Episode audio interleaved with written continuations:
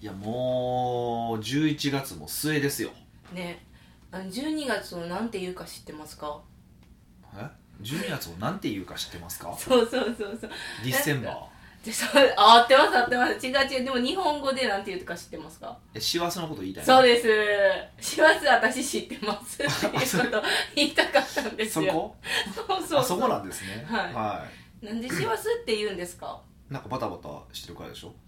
なんかその走っていくみたいなイメージなんでしょうけど僕もそれはちょっと語源を調べたことがないからわからないあですけどそうなんですねまあ、でもそういう意味合いっぽいけどですけどねなんねかみんなそうやって使いますよねバタバタバタうんバ師タ走でバタバタしてるとかって言いますもんねバタバタしてますかバタバタはそうですねずっとしてますよねでもバタバタしてる中、あのー半ばから僕イタリア行っちゃうんでねえそうななんんでですよ冬にイタリアなんですか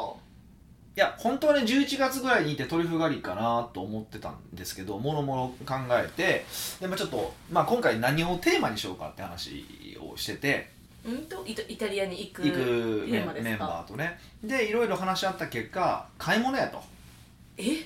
でそうすると、えっと、1月の頭からバーゲン始まるんですようんうんでバーゲン始まるからバーゲン前に言っておくとこういいのが揃ってるからえー、考え方そっちあでもでも僕ら今回アウトレット行くのでえ意外あイタリアのアウトレットすごいいいらしいんです僕行ったことないんですけど僕の友達ですごい、まあ、ブランドとか好きな、まあ、すごいあのあのおしゃれな人がいててはいで言うにはもう僕らが好きなブランドとかもなんかもう70%オフとかなんですってえ70%オフそうそうそうだからそれでちょっとイタリアでその辺をごっそり買ってくるんですか買いあさったろうと思っててえじゃあスーツケース何個プラスされるんですあかわかんないですけど前回その友達は僕ら、まあ、たた僕ら行った時に別行動で彼らがアウトレット行ったんです俺はまあアウトレットなんてとかってバカにしてたからい や「ねえねえ行くか」って言ってたんですよバカにしてだたかのらに結局あのめっちゃ大きいスーツケース1個分買ってきたから向こうでスーツケース1個買ったって言ってたのでえそんなに買ったんしでょぐすからい買ったって言ってた買いすぎじゃないですのかうんでもそれぐらい買えてたのでえすごそいなの時うにん70%オフとかしてることを知ってえ俺も行ったらよかったって思ったいんやでいやあ安いのは知ってましたよ安いのは知ってたけどその僕らが好きなブランドとかがあるって知らなかったからすへえそれはお得ですねそうで日本はやっぱアウトレット用の商品とかがあったりするんだけど向こうはちょっとちやっぱ違うちゃんとアウトレットやから、うんまあすごいいいよって言ってましたねだからちょっと今回は行こうと思ってじゃああれですか行きはキャリーケース一つでそうですね結構ちっちゃめの方1個で行こうかなと思ってえます、なんでちっちゃめでい行つくもんよですりかは小さいのかなと思ってますけどねえおかしいじゃないですかういっぱい買うから、うんあの行きの時から大きいのを持ってきて食スってこカとねスカにしてあなるほどねそっかそっか意味が分からないそっか確かにね確かにね でもどんだけ買うねんって感じですよねなんかじゃあえらい買う気もするんですけどね毎年毎回のことを考えると行ってなくてもアホみたいに買うから大体毎回あのキャリーバッグいっぱいにして買えるので、もうあもう1個買っていっぱいにして買えるのでえそのね逆にキャリーケースどうしてるんですかこうたまる一方じゃないですかあてかガラガラでも前のやつ前の前の時はミカにあげたじゃないですかあそうなんですよちょうどいいサイズやったんでですよその前はあこの間ですね前回のはまた別の、えっと、友達の彼女にあげました、じゃあ今回まあ最近その友達とは絶交しましたけど何やねん、まあそれはいい意んで味すけ深に あれあの今回じゃあイタリアのお土産、スーツケースにしますあそれその買った入れてきた方のスーツケースそうね、え中身ないけどガラガラやカラカラやけどまあ、安いやつなんですけどねあでも結構あれでもあそこのいいんですよねでも小回り良かったですよそうそうよガくルピサっていうあのブランドがあって、うんまあ日本でいうそのザラとかみたいなのカバンのザラみたいな感じのがイタリアに結構ある店のチェーン店であるんですよねそこの結構いいんですよねへえうんまあ私も今も使ってますけどねあれあのやつ買ってんねや、はそれとい、かでも黒やから、うんもっとなんかちょっとピンクとか白とかそういうなんていうか気分がハッピーになる色がいいであす白はありますよねピンクはね黄色あったからでもな、えー、そうなんですか、うんじゃあ結今構度カラフルなんですよピンクとか買ってきてくださったならんでおっさんこのええ年したおっさんがピンクを持って歩くっていいうやその分かっ俺てはない林やかってなるピンクあペイコうんいやパーピトンねクあペペイイとパートね、うんピンンクが似合う男性って素敵なんですよいやいやピンクのシャツとかが似合うのは分かりますよ、はいピンクのキャリーってってなるえじゃないいいじゃないですかワンポイントアクション全然ああじゃあなんでこれアクションアイテムみたい ほんなま アクセントみたいなほんま適当やないやその日は帰ってくる日はちょっとシルエット的に黒で統一してうんピンク持ったらあちょっと決まってるみたいなそこまで考えて帰らなあかんね大変やなまあいつもカバン考えて帰りますキャリーバッグまでそこまで意識して考えたことはないなと思いますあいつも何で選んでるんです気分カバンですかあのキャリーケースいやカルピサで買う時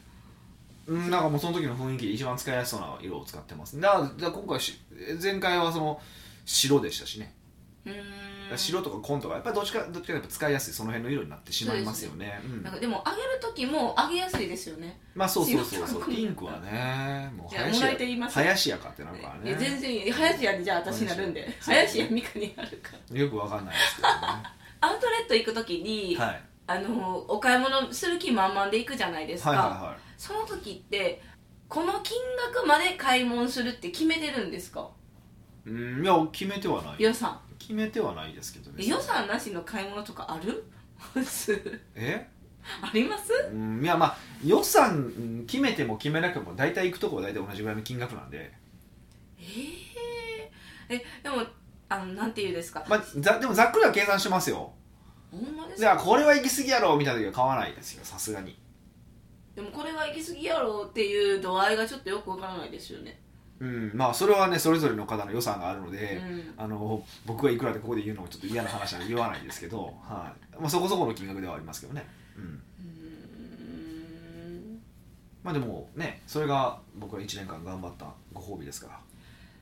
いやいやいやいや何回も行ってるし1年のだから12月だけじゃないからイタリア行ってるのなんか年1みたいなイベントにされたけいどや買い物というご褒美ねそのあそうなんですか好きな服を買うっていうご褒美っていう言い訳をして買うわけじゃないですかえでしょしかも別に年1じゃなくて四季に1回あるじゃないですか、まあ本で買ってるんですけど日本でもめっちゃ買ってますしそうとある会社ではなぜかランキングずっと上位にいてますからね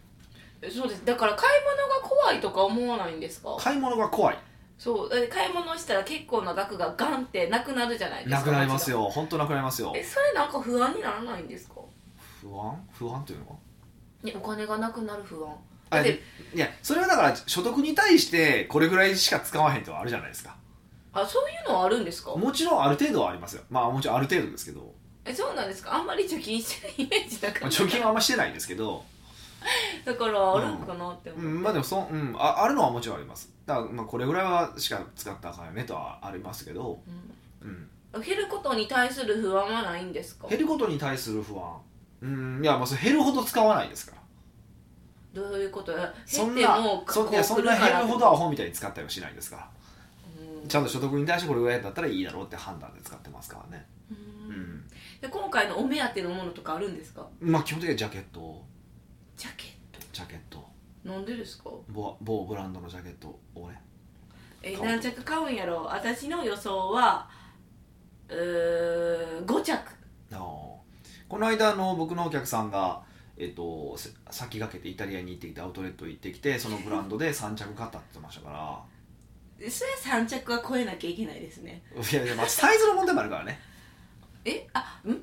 アウトレットはお直しなしなんですいかやお直しはできるけどとはいえ例えば僕はまあ大体ふあのジャケットって44が多くてかなり細身のブランドやないとたまに46って時あるそれで44なんですよその44サイズがあるかどうかっていうのももまずあるしへーそうえ例えばこの気に入った商品であれなんていうかちょっと裾直してほしいとかって例えばあったとしたらどうするんであすそかれ日本で直しますあえーえ、うん直してくれるあ日本にもあるブランドやからってことですえじゃなくてなくても別にそのお直し屋さんはあるからへえ、うん出すんですね、うんで直したら毎回なんかうん万円いきますけどねえ嘘や毎ん回イタリアで買ってな日本で直すじゃないですかお直ししたらなお直しが多すぎてうん万円めっちゃ飛ぶんですか 大体飛びます飛びまえ誰かいないんですかそういうの上手なすい人や別お直にいしやそれやっても安いからそれやっても全然普段日本で買うより安いからいやいや何万円もするってなると普通にまた服1着買えるやんってなるじゃないでいすやかまあまあそうなんですけどとはいえねあの全然安いですから本当うーんまあなんか自分へのプレゼントというか、ええじゃあちょっとえ今回視聴者へのプレゼント何しますイタリアえええまあなんか考えますよなん買っかてあれば忘れず買ってきてくだあされいで忘れるんですけどねえいやいや買ってきてくれてるじゃないで全すかかかったかそうあのえっ、とお料理セット的な、うんまあなんかそうそう面白いものがあれば買うしなければ買わないしって感じですねはいいいじゃないですかそれでいやいやそんなお客さんの聞くモチベーションにつながります えイタリア土産あるかだどうかからであるかどうかがまず楽しみの一個でしょあるのかなないのかなやっぱりないなみたいなのとか やっぱりやった みたいなあったとかねそういうのも楽しみにしてもらえるといいしねははいそうなんですよい、12月気をつけて行ってくださいってことですねそうですねプレゼントねあの視聴者にあげてるじゃないですかまあ、あげてああげあげああげげないとかって話 ですね、はい、視聴者の方々にプレゼントさせていただいてるじゃないですか、は自分へのプレゼントって言ってもい、はヒデさん1月誕生日ですよい、そうですよ前倒ししすぎじゃないですか自分へのプレゼントもう誰もくれへんからもう自分で買おうかなとえ服をそれもあげられへんわ服なんてあげられへ思んわっていやほんま言われるんですよ北岡さんにプレゼントあげづらいとあげづらなんか何あげていいかわからへんいわかるあその気持ちそうなんかあげてもうんあこれ俺知ってるとかこれ持ってるとか使ったことあるとかやったらちょっとクソってなるじゃないいでやすか別にいいじゃないですかいやなんていうかこう真新しいものを見つけたいけど真新しかすぎたらなんか使ってそうやしみたいなわかりますかあー、まあ、だから難しいです選ぶのあそうなんですね、、はいや別にだから全然、はい、もう自分で買いますえよだから自分で買ってるんですそうかですよへえ何が欲しいのにちょっとピあの何個かピックアップしてみてくださいよ買える範囲かもしれへんじゃないです欲かしいものですか最近だとシャーペンえなんかシャーペンうんあのー手帳に使うおしゃれなシャーペンが欲しいなっていうのはありますね、うんうん手帳シャーペンの方がいいじゃないですか、はい今ちょっといいシャーペンがな壊れてしまってえシャーペンの方が良かったです昔ペンって言ってなかったですかいやなんかメモとか物事考える時はボールペンなんですけど、う手帳はやっぱシャーペンの方が後で消したりとかするからもう普通普段シャーペンなんですよねだからシャーペンでなんかおしゃれな感じでいい感じでもないかなと思って、えー、のとかはありますねえあれはダメなんですかフリクションあの消えるいペやー嫌なんですあンれなんでですかななんかなんかダサいやんえデザインがあーえフでリクシもョねフリクションペンがダサいやんえそそうですけどヒデさんなんかもうすぐ消しゴムなくすじゃないですか、まあそれは否定しない ですねフリクション上についてるからあーこう消えないあ確かにえどこも行けなそいうかいやおしゃれフリクションだったら欲しいです、おしゃれフリクションかうん、えあおシャンクションあのおしゃんくじゃねノベルティでおしゃんくなんかなおいシャンクションおシャンクション作る、秘密基地 J のよくないですかまあ、確かにねなんかそういういろいろ企画してるんですよねなんか面白いの、あのノベルティ的なものですそようねそうそうそう今度そううん誕生日会で配ろうと思ってあいよいよえいよいよいよいよ来年の誕生日会のシーズンがああそうですねあの一応一部の方にはもう案内届いてると思うんですが、はいまさかまだ内容今回決まってないっていうどうしたんですかえなんで決めないんですかなんかね決まってなくて、まあ、打ち合わせとかもあるからねもろもろ打ち合わせがあるから、内容完全に決まってない中それでも申し込んでくれる素敵な方をまず募集するっていう、まあうん既存のお客さんだけですけど、まあさせていただいてましてまあもうそろそろあのメルマガとかでも、えっと、募集は、まあ、したいなとは思ってたりとか思ってなかったりとかするんですけどえどうするんですか素敵なあの購入者さんだけで全席埋まったらいやそれはそれで仕方がないですよね うんまあそれはもうそういうまあそうですね増席とかできひんまあ、できへんできへんしあのほんまにほんまにできへんからね今回あのほんまにあの増席ができないタイプのパッツパツのところでやるので本当にあの増席とかないので、ううんん、ぜでうんでそうそうまあだからただまあね多分とはいえ多分あ例年でいくとちょっと余ると思うからひはいあの、まあ、1月25とりあえず開けておいてもらってそうですよ午後25日1月25日午後でやりますのでぜひ開けておいてもらったら、まあ、もうすぐ案内行きますと思行きますのでぜひご覧いただければなと思いますえその何歳になるんです41ですか41ですはいえーどうでしたかこの1年間突然振り返らされていやでもまだあかんわ2ヶ月も残っとるまわ、あ何もない何もなダいメですね今のところ何もないのであでも初40代やったじゃないですか、はいはいやっぱ39と40って違いますか、何も変わらないですよえー、体力がとかっていうことを期待してたのにあの独身の友あ体力全然落ちないです僕やっぱ落ちてない むしろあ今上がってるのでいろいろだってずっと継続してるかなんら か新しいの始めたからまだ上がってるんですけどあの僕の友達が、はいあので独身なんですよえで独身であの出会いの出会い系アプリあるじゃないですかはいをやってるんですよでえ僕と同い年なんですよはいで、えっと、聞いたのが40代になった瞬間女の子とマッチしなくなったっていう話えいえやおそらくその女の子も検索するじゃないですか、うんその時に40 39歳以下にするってだろうって、なるほどね、うんえーえそれはあの年齢変えれないんですかああこ変えれないんじゃないですか多分わかんないですけどそうそうですよね変えたら詐欺ですもんね、まあわかんしねそうそうだからそういうことらしいですよえーどうするんですかそこの独身な男性は、まあ別に彼モテるからねえめちゃくちゃモテてるからねララブに使うねんっていうぐらいモテてる人なんで別にどっちでもいいんですけどねえいや逆にモテてるのに結婚できひんって絶対何かありますよまあ女好きなんですよすんごい女好きなんですよもうあかんわえいや別にいいじゃないですか、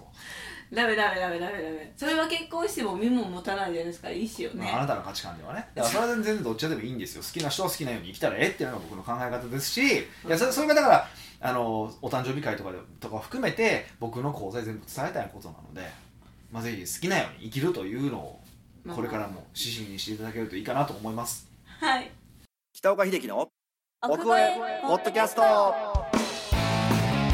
奥越えポッドキャストは仕事だけじゃない人生を味わい尽くしたい社長を応援します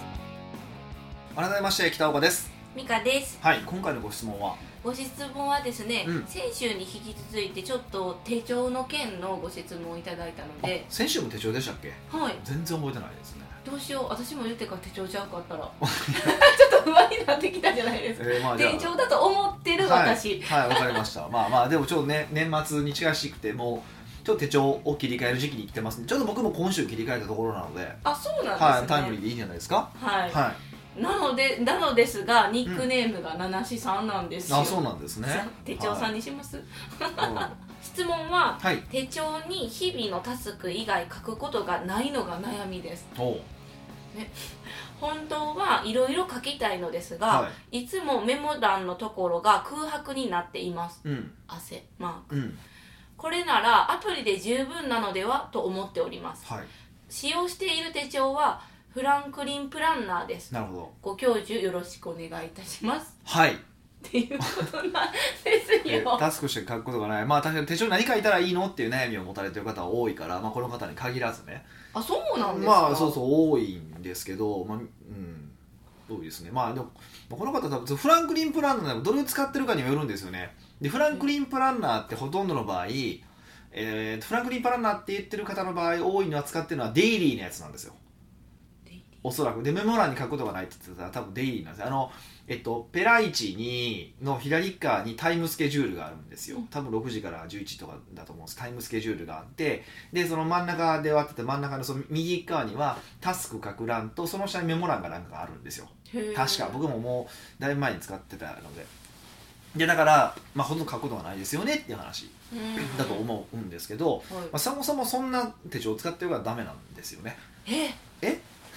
フランクリンプランフラナンクーリンプランナーをディスってしまったんですけどが原因だそう ですよまさかのええだからまあもちろんあのうんフランクリンプランナーがあかんとは言わないんですけどフランクリンプランナーあのねフランクリンプランナーって7つの習慣から生まれたやつじゃないですかで7つの習慣の精神っていうのがあって7つの習慣ってちゃんと読んでもらったら分かるんですけど1週間単位で物事を計画し、えー計画しようっていうことは書いてあるんですよ実は7つの習慣にやのに手帳がデイリーっておかしくないですかより細かくみたいもなう恐ろしいほどに矛盾してるんですよまずそっからいやよう俺あのコビー博士 OK したなと思って てえー、OK してないしてないかもしれんへんなと思って本当にあれもひどいんですよへえでもちろんそのウィークリーのやつも売ってるんですけどメインとして売ってるのはそのデイリーなんでいやいやそれはおかしいやろという話なんですよねでだからあの本質的に考えれば7つの習慣の精神を考えるならば、えっと、やっぱりウィークリーのバーチカルウィークリーのウィークリー、まあ、一週見開き1週間のバーチカルってこう縦でこう時間が時間軸があるやつ、ーはいえっと、僕が言ってるのは、えっと、e ウーマンのえアクションプランナーですね、えーっていうのはもう一択だと僕は思ってて、まあ、それ以外にも何個かあるんですけど、えっと、土日だけ小さくなってたりとかなんで土日休み前提やねんボケみたいなねいやその小一さく般的にそうイメー小ジさがくなってたりとかあと時間がなんかあの入れれるそのバーチカルの時間が短かったりとかいろいろ問題があるんですけど、まあ、時間が長くて土日も全部含めて平等にあるのが、えっと、そのアクションプランナーなんで僕はそのアクションプランナーっておすすめしてるんですね。はいうん、で、えっとまあ、2つの観点で話をするとまず手帳ですねだからウィークリーを使って使った方がいいですよって話ですね。うんでその上でタスクしか書くことがないっていうことなんですけど、うん、とタスク欄にタスクを書くのではなくてちゃんと時間の中にそのタスクをやるって書いた方がいいんですよへーあそっかそのデイリーやったら右側にタスクを書く欄書がく欄があるあるけどそこにそれで今日中に終わらすタスクって書くまあ確かに整理するために書くのは大事なんですけどこのタスクをこの時間にやるこのタスクをこの時間にやるってちゃんと時間軸に落とした方がいいんですよなんでかっていうと、えっと、何時から何時までの間にこのタスクをしないといけないっていうふうに締め切りが決まってる方がその仕事をやる速度って上がるんですようん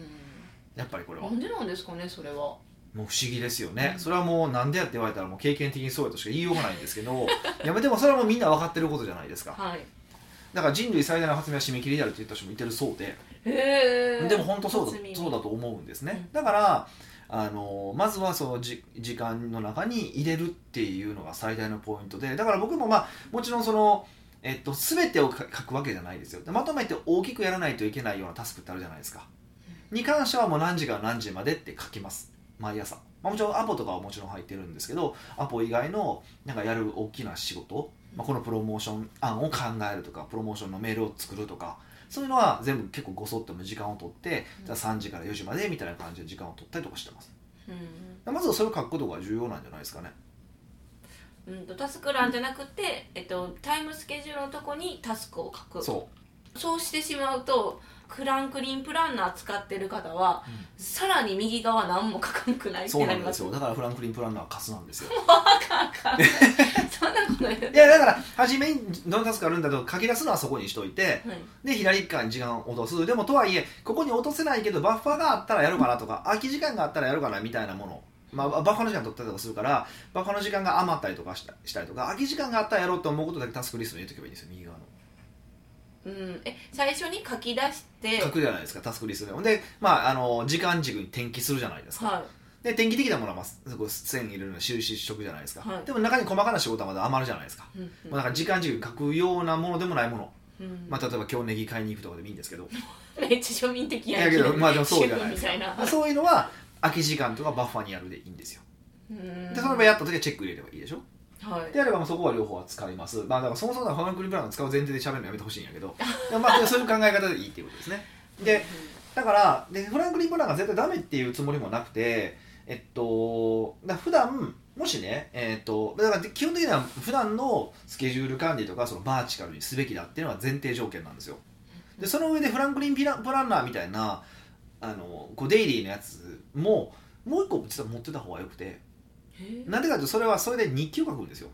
日記うん、自分がまあどういう一日を過ごしてそれに対してどういうことを感じたのかとかっていうことを書くっていう日記を使う日記のためにとかその反その日の反省のためにフランクリン・プランナーを使うっていうのはすごくいいんですよ実はへえもう使い方が全然違うそうだ手帳ってじゃないんですよね日記帳みたい僕なはどっちかというとフランクリン・プランナーは日記向きだと思ってますね、へえ、はいまあ、僕は日記書かないですけどねおかかんのかい書かないですけどもし書くんだったらその方がいいかなと思いますねへうんえ、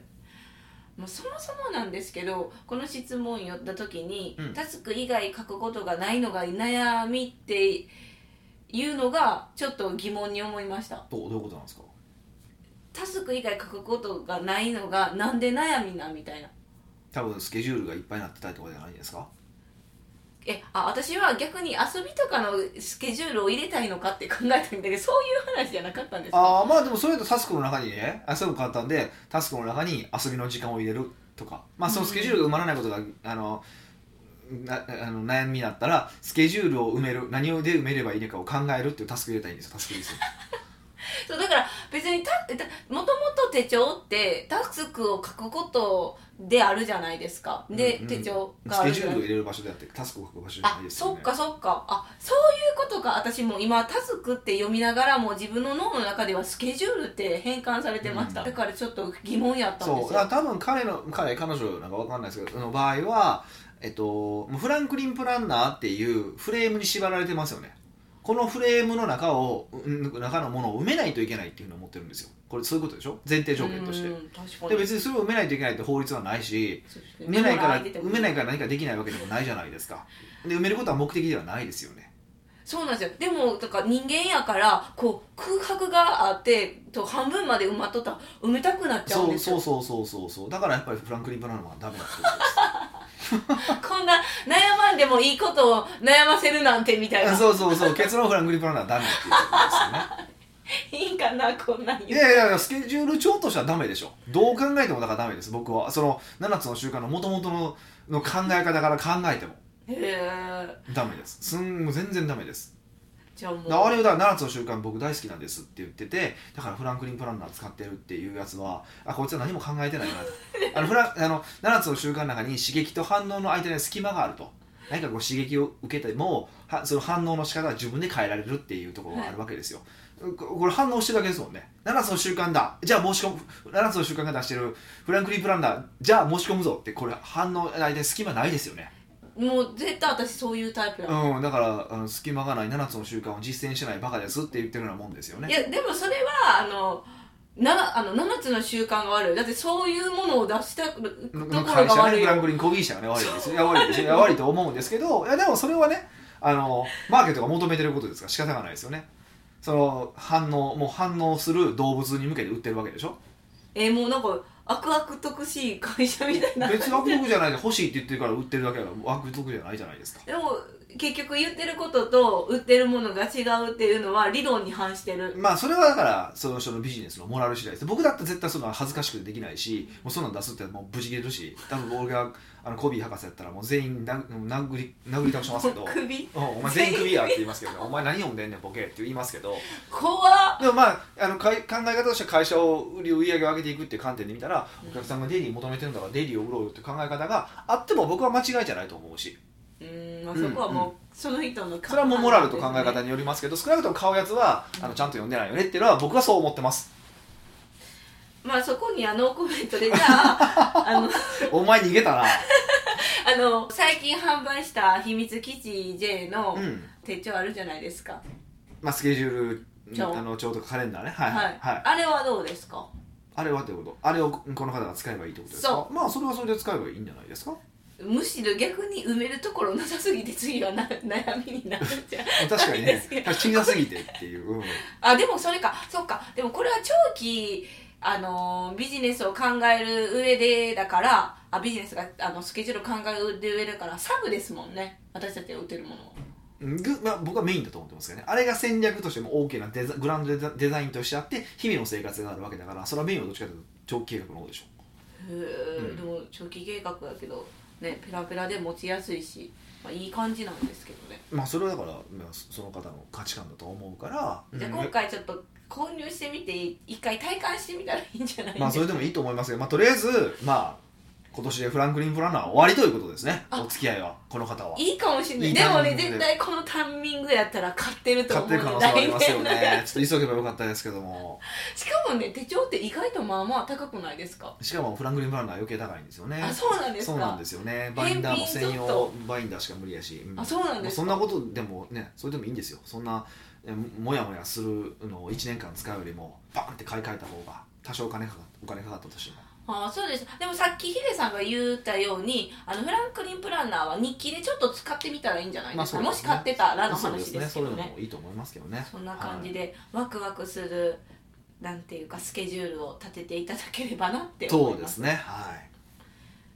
奥越ポッドキャストではいろんなご質問をお待ちしております質問は質問フォームよりご質問してくださいはいというわけでまた来週お会いしましょう